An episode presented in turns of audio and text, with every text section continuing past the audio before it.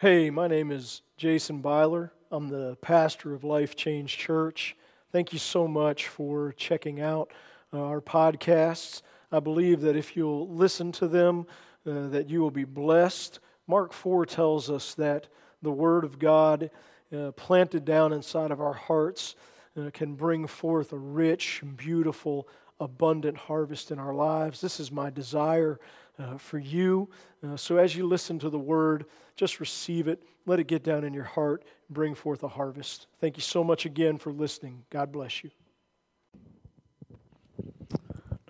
Praise the Lord. I'd like to uh, start a new series this morning. Um, I'm going to call it The Three Houses.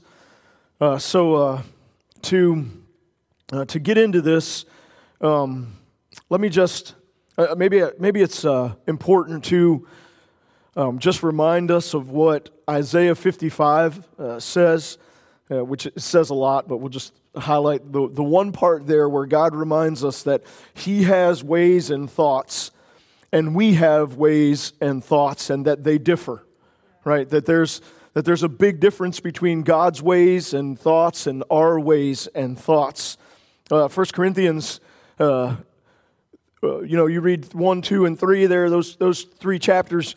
Uh, Paul uh, also uh, communicates that there is a, a vast difference between uh, what the world calls wisdom and what God calls wisdom, and that, that wisdom, according to the world, is really foolishness to God. and, and, and according to the world, the wisdom of God is foolishness. so, uh, I start out that way because we, as we get into these, uh, to this series, The Three Houses, I think we really encounter the, the differences between the ways and thoughts of God and, the, and our ways uh, and our uh, thoughts. And uh, let me, maybe, maybe I shouldn't admit this, but let me just say that uh, as we get into this, I'm not grasping and understanding all of it. But I'm going to go ahead and lay it out there and share it uh, with you. And um, as I've been studying and meditating and, and praying, the conviction of the Holy Spirit has come to my own life. And I've got work to do. And that's not a bad thing, right? The conviction of the Holy Spirit's not a bad thing. That's a good thing.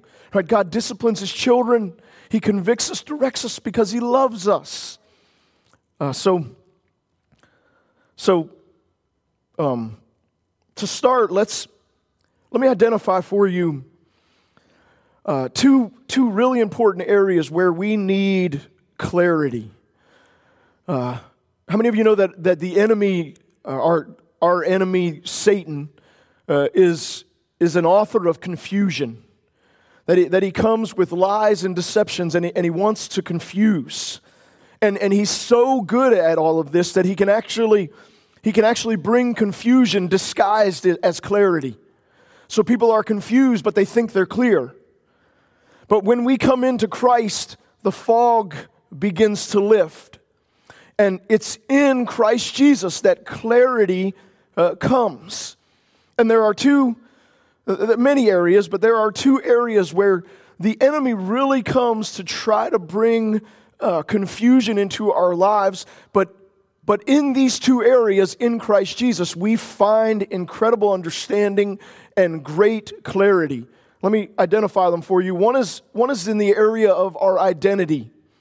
Uh, the enemy really wants to try to confuse us when it comes to our identity, uh, but it is in Christ that incredible clarity comes into our lives when it comes to that area of identity.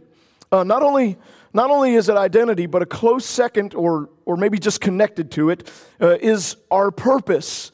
That, that um, the enemy not only wants to bring confusion and clarity, but he wants to get us off purpose a little bit. Uh, uh, I think I said confusion and clarity. Confusion and identity, and he wants to get us off our purpose a little bit. So, so there's identity and there's purpose, and he wants to confuse us on our identity and he wants to get us off purpose. Those two are very much connected. If he can get us confused on identity, he can oftentimes get us off purpose. If he if he does succeed in bringing confusion to our identity and getting us off purpose, then he's really got us. He's really affected us and messed us up. And remember, we're connected. So when we get messed up, others get messed up as well. So we really gotta, we've really gotta be careful in these areas of identity and purpose, and it's in Christ that there is great clarity in our identity and in our purpose. I know I quote uh, Ephesians 2:10 all the time, but let me pull it up here and let's read it. Because it speaks to both uh, identity and purpose, and that they're found in Christ. That coffee's good. Praise the Lord. Ephesians 2:10 For we are God's handiwork or craftsmanship or workmanship. It's, it's, it's He who has made us, created in Christ Jesus. That we are God's workmanship, craftsmanship, hand, handiwork, but not outside of Christ. We're, we're not who God's created us to be if we're rejecting Jesus if we've turned away from Him and, and, and put Him to our back and are headed in the other direction, if we refuse to believe and to receive Him, we are not what God's called us to be or created us to be. But in Christ Jesus, hallelujah, try to calm myself down. Feel the presence of the Lord with us. Of course, I always do. I hope you do as well. If you don't, you need to maybe work on your feelers a little bit. work on your feelers. I, put Lydia to bed the other night, and uh, and then I climbed in the bed, and um, I, I heard her get up and talking to Joy and stuff like that, and so I come out to check on what's going on. And I said, Lydia, what's going on? And she said, Daddy, I don't feel right. And uh, so I, I said, Come here. And so she came and she looked up at me with these beautiful little eyes, and I started feeling her. And I said, You feel good to me. Go to bed. And she said, Oh, daddy. anyway, didn't plan on sharing that this morning, but the Holy Spirit is just moving, right? God is at work in our midst. Yes, hallelujah. Uh, I think I learned that from my dad, actually. Um, for, for we are God's handiwork, created in Christ Jesus. We're created in Christ Jesus so that it's, it's only in Christ Jesus that we'll learn and discover who we are. Again, if, if we reject Jesus, we're going to be confused on our identity. We're created in Christ Jesus, and, and then we're created with purpose to do good works, which God prepared in advance for us to do. We're created in Christ. God has prepared in advance. He has, he has planned and thought and put all of His creativity and wisdom. He's the master craftsman, and you're His masterpiece. And in Christ Jesus, you discover not only who you are, you discover the work that you're to do. And today I'm going to tell you what it is, and it probably, maybe, is going to be a little different than you think. And that's about as far as we're going to get. I'm going to tell you who you are and the work that you're to do, and then we'll pray and go home and we can think on it all week. I've been thinking on it for weeks now. The enemy wants to he wants to mess up Ephesians 2:10. He wants to get us confused on who we are and get us confused on the work that God has called us to do. This is an old school plan, it's an old school strategy. It's the one he waged against Jesus. Uh, you remember Matthew chapter 4, where Matthew chapter 3, uh, Jesus comes to John the Baptist and is baptized. And as he comes up out of the water, the Holy Spirit descends on him like a dove. And God speaks, God the Father speaks, and he says, He says who Jesus is. He says, This is my son. In him I am well pleased. And, and when God speaks of who you are, doesn't matter who you say you are, or the devil says you are, or who anybody else says you are, you are who God says you are. So in Christ, you are prepared and, and, and thought of and master, masterfully crafted with purpose. The devil comes in, uh, in Matthew chapter 4. Jesus, you remember, he's led into the wilderness to be tempted of the devil. And when he's hungry after fasting 40 days, then the tempter comes when he's in need. And what does the devil do? First thing he does is he comes and he says to Jesus, he says, If you are the Son of God. His first attack, first temptation is to mess with Jesus' identity to bring confusion to his identity. He says, If you are the Son of God, Jesus, then take these stones all around you. You're hungry. You've been fasting for 40 days. Turn them to bread. Come on, show me something, man. What do you got? All this, you come up out of the water, the Holy Spirit descends, God speaks. Everybody's amazed. I'm, I'm not, okay? There's stones around here. You're hungry. Turn them into bread. Let's see what you got. And what does Jesus do? Jesus says, It is written Man does not live on bread alone, but on every word that comes from the mouth of God. Jesus speaks, it's written. He quotes the word of God against the enemy's deception to get him off confused when it comes to his identity. And then there is, at the end of the temptations, what does the enemy come against then? Still in Matthew chapter 4, he comes and he comes against Jesus in the area of his works, of his purpose. He gathers, he brings Jesus up to a high place and he says, Look, look at all these, look at all these towns, look at all these cities, look at all these kingdoms of the world. He says, You don't, Jesus, you don't have to go to the cross. You don't have to suffer and die. You don't have to shed your blood. You don't have to, man, you know the whipping's coming, right? You don't have to go through that. The crown, you don't have to do any of that, Jesus. You can have your purpose fulfilled without the sacrifice. Just, just bow down and worship me. He tries to get Jesus off purpose. Confused on his identity, off on his purpose. What does Jesus say again? It is written. We worship the Lord God and we serve him only. Now go away from me. And the devil does what? He goes away from him. Because uh, when the mouth of God opens and tells the devil to do something, he does it. And we can do the same as Jesus did we can say, It is written, and proclaim the word of the Lord. Now, there's another time in Scripture, several, but we're just going to get to one, where Jesus speaks and he does this again. He, he's going to declare something and he says first, It's written. It is written, and then he declares from Scripture, from the Old Testament, from the Word of the Lord, the Word of God. So I'm, I'm going to get to that in just a moment, but before we do, uh, let's, let's identify uh, these three houses uh, that we're talking about. And, and to do that, um, let's, let's back up in Scripture uh, for a little bit. Let's, let's go into the Old uh, Testament. Now, you remember that the Word of God uh, is divided into two sections. It's important to know this. There's the Old Testament, and then there's the New Testament. Now, the word testament, as, as you know, you know, because we say it all the time, and I say this all the time because it's important to know this. The word testament, testament means covenant. So you have the old covenant, you got the 39 books of the old covenant, and then there's a break, and you have the 27 books of the new covenant. Now, it's important to identify what makes the break, what makes the separation. What makes the break, the separation, is, is the very same thing that has separated time, right? The separation in time is BC and AD. Or, you know, I know they're trying to take Jesus out of everything, so now they've changed it from AD to the common era. I don't say that. That's junk. How does, that's trash right there. That's trash.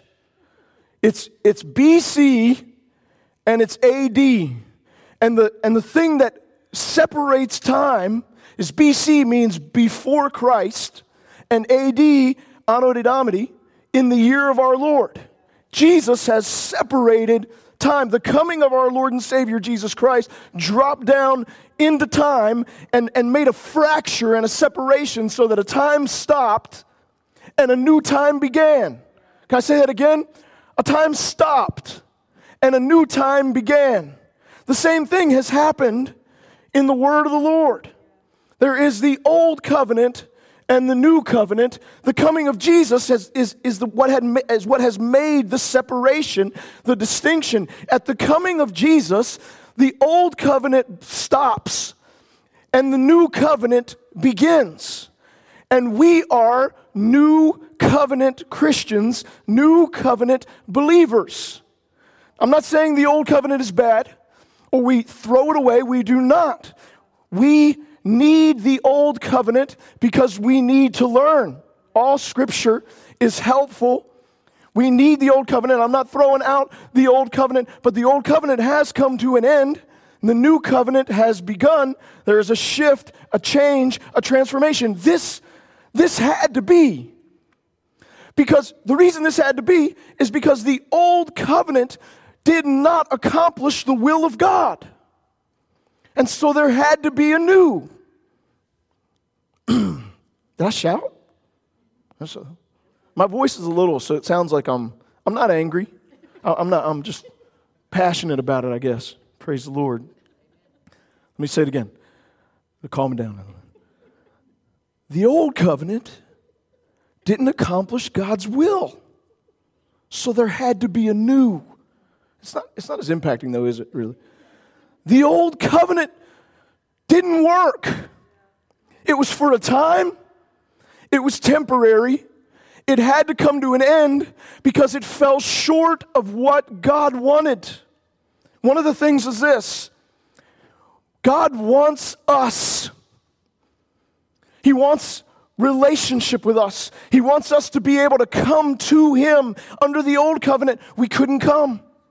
There was the Holy of Holies. We were separated from the presence of God. The only one who could come was the high priest, and that was only once a year, and he had to get everything right to do it under the old covenant. But that was not God's plan, it wasn't God's will. He wanted, to, he wanted us to come back to, to Adam and Eve and the Garden of Eden and every day strolling with him through the garden in the cool of the day. He didn't want us to be separated from him. He wanted us to be able to come near. And so comes Jesus. Hallelujah. And sheds his blood and dies on the cross, the Lamb of God slain before the foundation of the world. Only he's worthy to open the scroll. He's alone worthy to go to the cross, but he is worthy to go to the cross. And he goes to the cross and sheds his blood. And now I, who was once separated from Christ, yeah, can now draw near to him. Hallelujah. Why am I excited? Because there's only life if it's lived with him. Praise the Lord. Hallelujah. So the old covenant God comes and he, Genesis chapter 12, he selects a man, Abraham. He blesses that man. And he says, from that man's going to come a people, the Israelite people. And then Israel, you remember they're, they're, they're in Egypt where they eventually become slaves in Egypt for 400 years. And then they cry out to God, and God comes and delivers Egypt, Israel out of Egypt. You know, the 10 plagues and, and, and the parting of the Red Sea. And, you know, if you don't know it, you could read it, uh, or you could go watch, you know, Ten Commandments, Charlton Heston. That one's pretty good. Mm-hmm. probably just read it. Or you could do both if you want. God brings them out into the wilderness, and, and then when they're in the wilderness, God does something strange. Right? He's, he's moving them through the wilderness, right? They're, they're having to move millions of people through the wilderness. God does something really strange as they're there in the wilderness, God instructs them to build him a house. A house that is a tent. It's got very specific orders, very specific measurements, very specific pieces of furniture that are going to be made in very specific ways. We know that this had to be done because we know Hebrews, right? That it had to be a shadow of the one that's in heaven. So things had to be laid out and made the way that they needed to be made. And they had to be made in a tent so that it could be mobile. And God anointed, God gave them everything they needed. And then He anointed craftsmen to come and build that tabernacle, that temple, if you will, that house for Him, that tent where He could dwell amongst his people because God doesn't want to be separated from us. He wants to be with us. Can you imagine Moses and the Israelite people? Right? I, I just I just thinking of this funny here lately. You know, I can think of Moses because uh, he didn't complain all that much, but he's having to pack up his own house, and then we got to go pack up the tabernacle too. Not only do I got to move my tent, and you got to move yours, but now we got to move God's tent. Right? God can't move his own tent. I bet it was like when they finally got, you know, unpacked somewhere and they are settled in, they're like, whew, good. I hope the cloud stays right there. Can you not move for a little while, God? Could you imagine if he does it the next day? Like they get everything unpacked and then God moves, right? And they're like, oh my gosh, I got to now unpack my tent and your tent, God. It's, it's a very strange thing, right? They, they've already got a lot they're having to do. And now they've got to build this tabernacle and move it every time God moves it. I wonder if God, like up in heaven, was be like, watch, watch this, guys. Gabriel, Michael, come here. I'm going to move it. Like it's not even the next day. They just got to set up and we're going to move. it's going to be great, you know.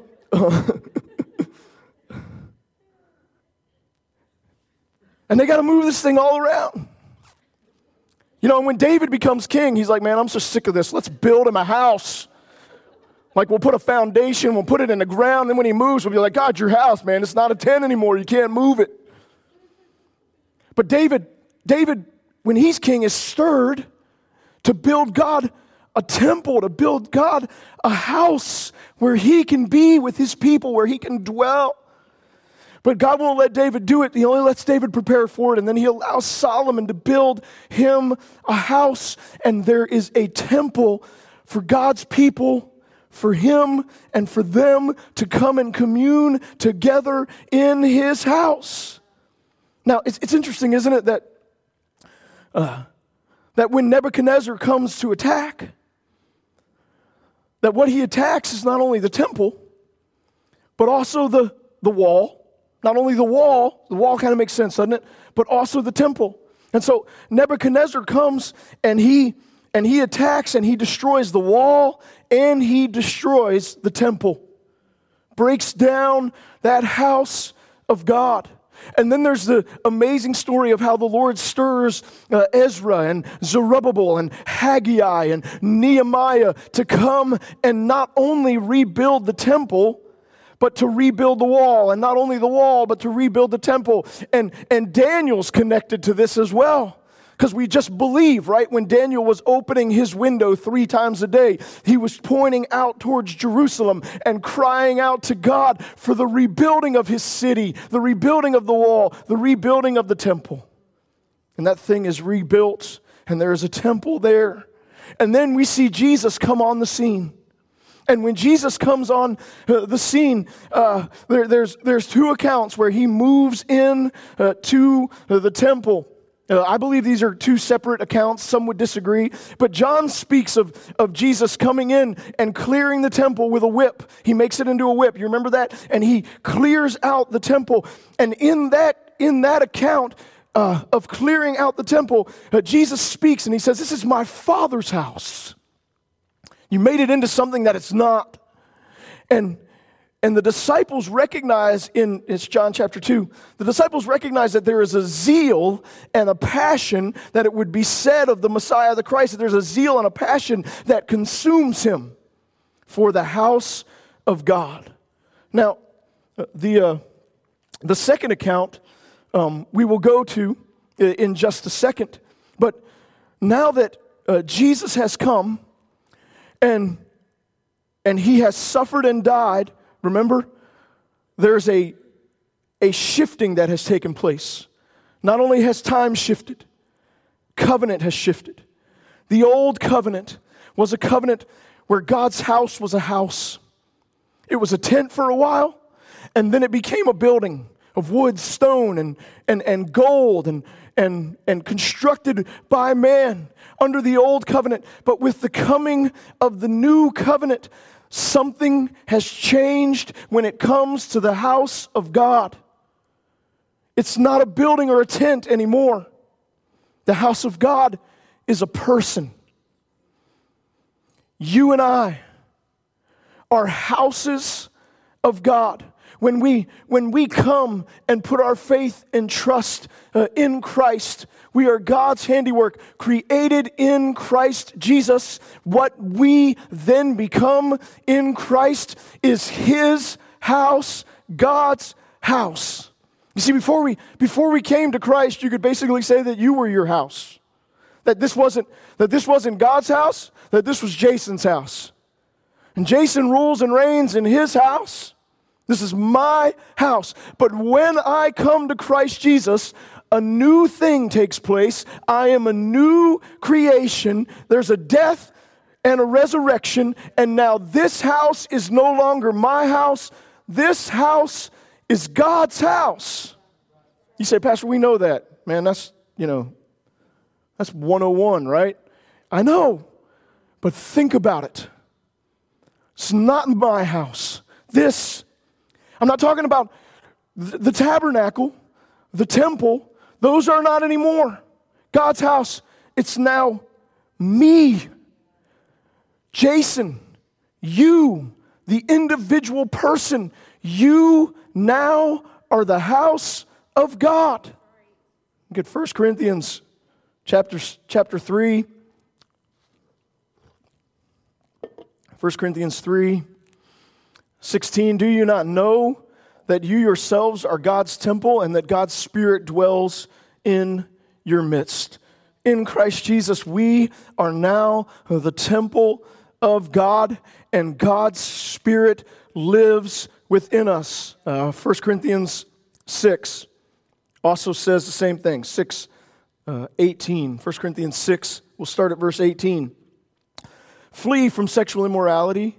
All other sins a person commits are outside the body, but whoever sins sexually sins against his own body. It's not a this is a temple of the Lord. Do you not know that your bodies are temples of the Holy Spirit who is in you, whom you have received from God? God, God didn't necessarily want a tent. That's why the covenant had to shift. He didn't want a building. That's why the covenant had to shift.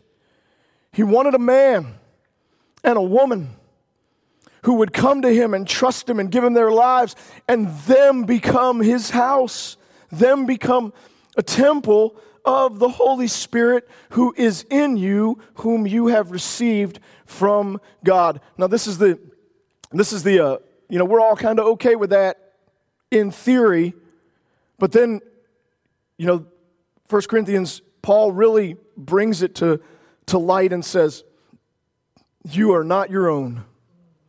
You were bought with a price. Therefore, honor God with your body. You're not your own in Christ Jesus. His blood has purchased you, changed you, transformed you. In Him, we are a new creation, right? 2 Corinthians 5. The old is gone Behold, all things are made new.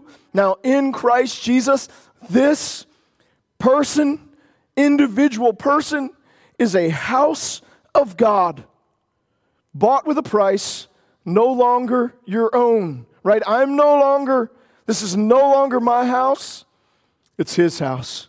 That's a powerful and important revelation for you to understand. This is no longer my house, this is his house. This is the, the house of God. That's, that's one uh, house that I want you to, to be familiar with is, is the individual you, that you are a house of God, uh, that you are no longer your own, that you've been bought with a price, and uh, hopefully you've gotten down off of the throne and are allowing Jesus to rule and reign in his house right? It's his house, so he should be in charge. It's his house, so he should be calling the shots. It's his house, so he should be leading and guiding and directing. This now is God's house. Now, other house I want you to, I want you to be uh, aware of. I'm going to call, I'm going to call you, individual you. I'll call that the first house. I'm going to skip the second house and we'll jump to the third. Okay? This third house, because I think you're probably aware of this one and, and believe this. This third uh, house, house of God, is the church. We, the people of God, the gathered together people of God, we, the church, are the house of God. If we were to go back to uh, 1 Corinthians 3, uh, you can see there uh, that there's a plural language there uh, that, uh, that if anyone destroys God's temple, God will destroy that person, for God's temple is sacred, and you together are that temple. That we together as the people of God, we are God's house, right? That's why. You know, when I was a kid, I would run in church and I'd get fussed at by some of the saints that you don't run in the house of God right? When really the building's not a house of God, but I, but, but I understand what they mean. The place where we gather, the gathering together of the saints, the gathering together of the people of God. We together are the house of God. As First Peter, you know, that, that, that we uh, like the living stone, are living stones as well, coming together to, to form the house of God, a holy temple. There's not a tent anymore. That's old covenant. There's not a temple anymore. That's old covenant. There is, but new covenant, it's me, it's individually me, and it's us together. The third house, the church. We gathered together. Now, uh, the, uh, the second house kind of helps us to understand, I think, uh, both of those there. The, the, the second house that I want you to be aware of that is also God's house uh, is the is the Christian family. It is the, the husband and wife, uh, the husband, the, the man, the wife, the woman coming together in covenant marriage, forming a family is the house of God. Right? When, when individual Jason put his faith and trust in Jesus, I became a house of God. And then there was single individual Joy who put her faith and trust in Jesus, and she became a house of God.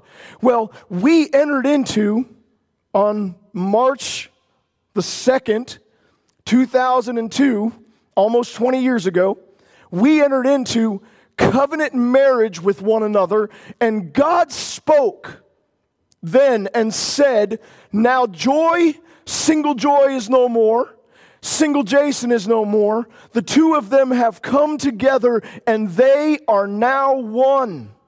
So we now together are the house of God. And when, you know, you bring two houses of God together, what do you have? One house of God. That's what covenant does. Covenant puts an end to separation and brings oneness. It puts an end to division and brings oneness. That's the new covenant. Jesus put an end to the dividing wall of hostility, as Ephesians 2, right? So that we could become one with Him. We are not, that's why we can, that's why in, in Hebrews 10 it says, now because of the blood of Jesus, you can draw near to God. So do it. Draw near to God. We become one. That's what covenant does. It brings oneness. So now my my family unit is a house of God when, when we had kids, they come under that covenant and are a part of that house. And that house, the family, is a house of God. So you've got, you've got the individual person, house of God.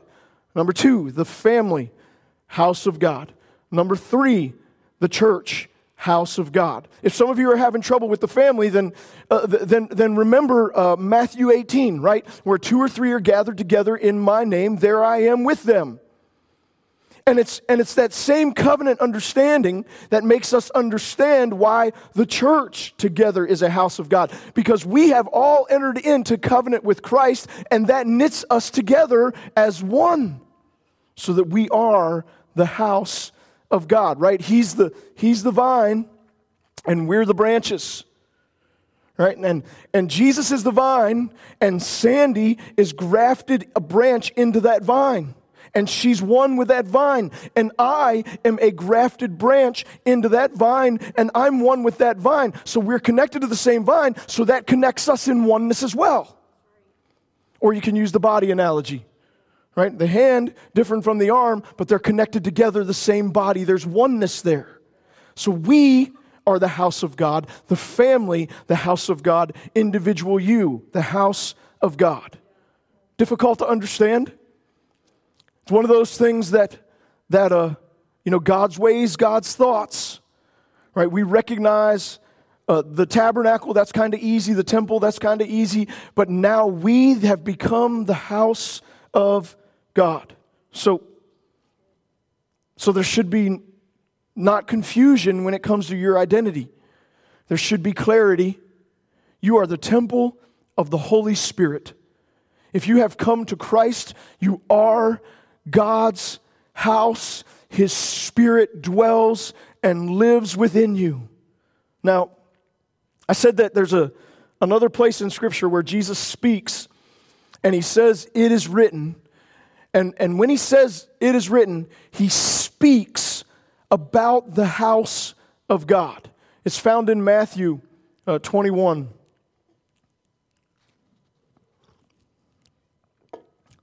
Matthew 21, verse, start at verse 12. Uh, this is, you know, right after Jesus' uh, Palm Sunday triumphal entry. says that Jesus entered the temple courts and drove out all who were buying and selling there. Uh, he overturned the tables uh, of the money changers uh, and the benches of those selling doves. So here he's, here he's coming into the, the temple again and, and clearing it out. And after he clears it out, uh, then in verse 13, uh, Jesus makes this statement. He says, It is written, he said to them, My house. Now he's calling this his house. He says, My house will be called a house of prayer, but you are making it into a den of robbers. He says, This is, this is, this is what my house is to be. This, by the way, is written down. If, if you guys didn't know it, you know, speaking to the people of the, the Pharisees who know the law, who know the Word of God, he says, My house is to be called a house of prayer. This is what it's to be known for. This is what's to, to go on in this house. This, this, if you will, if you can accept it, this is the, the main work of this house. This is what's messing with my. I'm just meditating on this and thinking about it. As the Lord is, is speaking and saying, Jason, this house, it's not mine. It's His. It's His house, created in Christ Jesus to work. And the main work that I'm to do is to pray. You, individual you, you are, you are not your own. You were bought with a price. It's not, it's not Elizabeth's house anymore. It's the Lord's house and his house shall be called a house of prayer. So the, so the work, you see, there's clarity in Christ, right? I'm, I'm clear on who I am. I'm the house of God. What is my purpose? Well, if God's house is to be a house of prayer, then, then a big part of my purpose, a big part of my work is to pray. I'm, I'm, to, I'm to be God's house a place of prayer. From, from this house, there should come prayer. He says, but, but man, you're making it into a den of robbers. This is a den of robbers is not like robbers are coming and stealing. It's like robbers are dwelling there. Robbers are living there. They're taking up residency there. Right? But when Jesus comes, Jesus, what does he do when he comes to his house? Jesus comes to his house, he cleans it out. He clears that thing out and declares what it should be. It's not a, not a den of robbers. It's not a place for anything else to dwell. This is the house of God. It is a place of communion with Him, a place where we pray, where we draw near to Him. This house, Jason's house, no longer my house. Like I said, I, I'm convicted. I'm not sure that this is the house of prayer that it needs to be, but I think a step in the right direction is recognizing this is not my house. This is God's house, and the work of this house is to be a place of prayer. I wrote down the shift that needs to take place so I could, so I could just read it to you without messing it up because you know sometimes I stumble and stutter on my words. One of the shifts that needs to take place is this that this is God's house of prayer. This is not my house praying. There's a lot of Christians that this is their house and they're praying. The shift that needs to take place is recognizing this is God's house and it's a house of prayer. It's not my house that is praying. I'm not, not sure I'm there. I want the shift to take place where this is not me, it's Him and it's His. And in this place, there's prayer. In this place, there's communion. This place is a place of His presence, is a place of communion, is a place of prayer. Jesus comes and declares, and, and, he, and he would know, right? Because it's his house. This is my house, and my house is a house of prayer. Now, now let that flow to the family. Now, what does the family become? Right? When now, now my kids can rebuke me when I say, This is my house. And as long as you're in my house, they can say, Well, Dad, really, this is God's house, you know. And so I would probably have said that when I was a kid. I'd be like, Dad, I heard your sermon Sunday. It's God's house. Maybe you should go pray. any, any of my kids say that to me, they better run. No. I'm, yeah, Lydia, will say it. Lydia's walking around the house quacking like a duck the other day. Whack. And Joy, Joy kind of had enough of it and said, Hey, Lyd, would you stop? Stop doing that.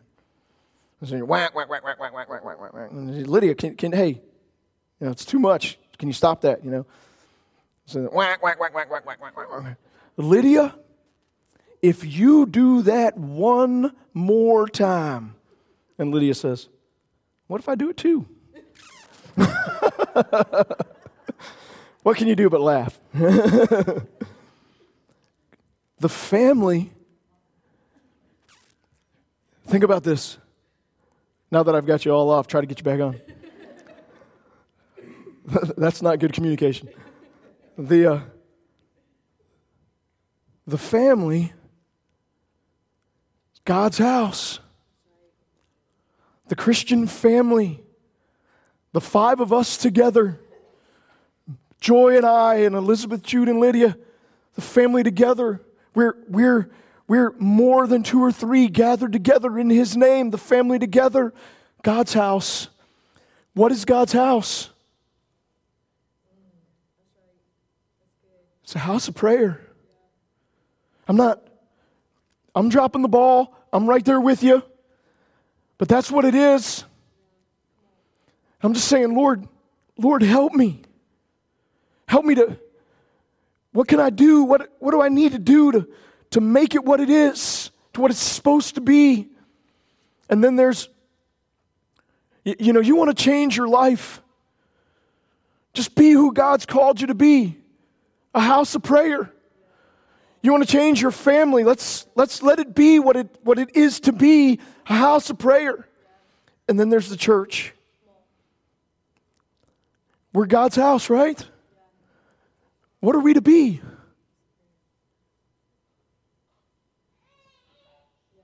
Are, are we that? I don't know. Is the church anywhere that? I'm not sure. But what? We're God's church. We're His house. Can't He say of His house what it is? And he said, This is the main work, is, is the main work of the house to pray? Is that what we're to do first and foremost? Pray? We're God's house. We're to be a house of prayer. Now, I'm, I'm running out of time because I'm just long winded, so let me just. Let me just wrap this up with some application. Just, just go and read. Go and read Haggai chapter 1. Just read it. Okay, Haggai chapter 1 is, is you remember I talked about Nebuchadnezzar coming and destroying the temple? They began to work on the temple and, and rebuild it, and then they stopped. And, and Haggai is one of the prophets that the Lord used to, to stir them up for that work to continue. And in there, he says, through Haggai, he says, You're all working on your house. But my house just lays there and nobody's working on it. And he says, Now, now come on. He says, Things aren't working out for you. He said, Everything, it's like you're taking three steps forward and four steps back. I'm paraphrasing. Is not working. He says, So, so go work on my house. And now, interesting thing now is in the new covenant, my house is his house. His house is my house.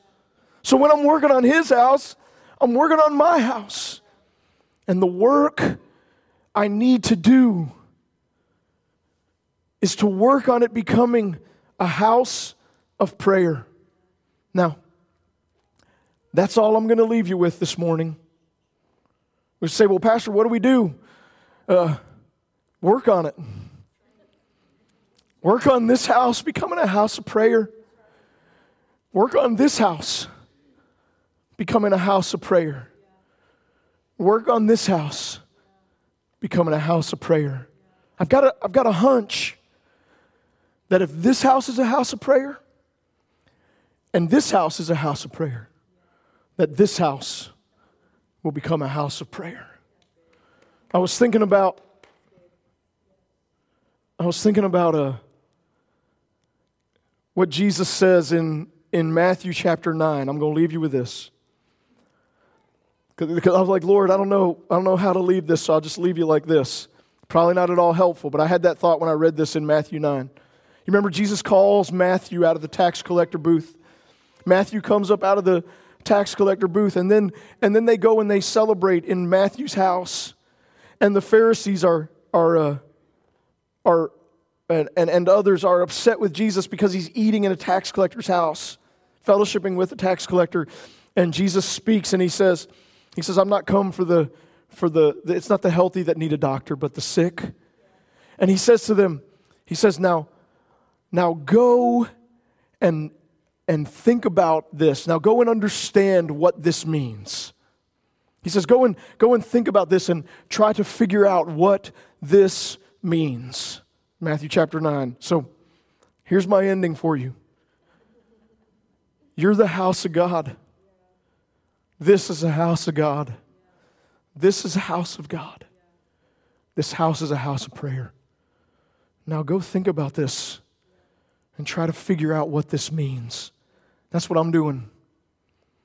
I'm meditating on this and asking the Lord, what does this mean? What does this look like? Who am I to be?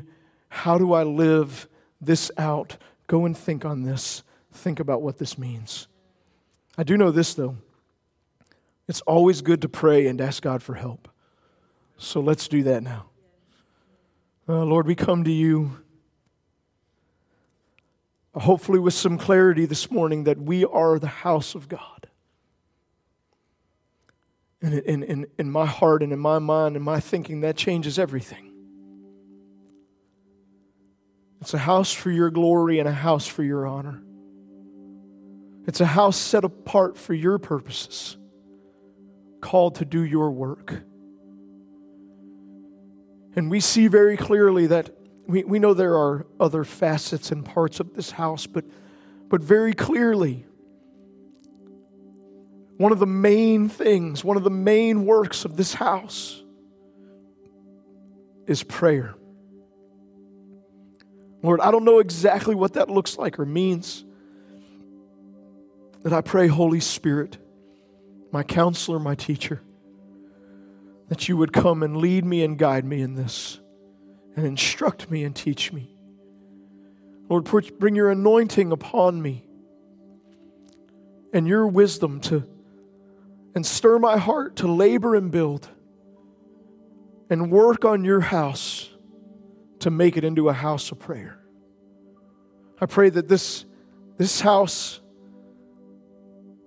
that is now your house would be a house of prayer. I thank you for the family that you've blessed me with, my beautiful wife and my children. Let, let my house, my family, that is your family, your house, let it be a house of prayer. And Lord, I thank you for this church and for all churches that are your church. And I pray, Lord, that you would move and work and build, and that your house, your church, would be a house of prayer. I pray this in Jesus' mighty name. And all God's people said, Amen. Amen. Praise the Lord. Praise the Lord. Would you allow me one more moment? I I'd just like to ask, you can bow your heads and close your eyes. I'd like to ask all of you gathered here and all of you who may be watching online or listening on the podcast. Let me ask you the question when it comes to you, whose house is it? Is it your house? Is all of your hope and trust in you? Or have you run to Jesus and put your hope and trust in Him, given Him your life and made this His house? And this morning, if if this is your house and you want the shift, you want the change, and you want it to become God's house, I just ask you to raise your hand. Yes, amen. Yeah, I see your hands. I see your hands. If you're watching online, just raise your hand. If you're listening, just raise your hand and just pray with me. Just repeat after me. Pray this prayer from your heart. Uh, Lord Jesus, I believe that you are God Almighty, that you are Savior and Lord. And I open the door to my heart and I give you my life. I give you my house. And I ask you to come in to forgive me, save me, cleanse me, run out all the robbers, set up residency here. Make me your house, a house of prayer. In Jesus' name, amen. Amen.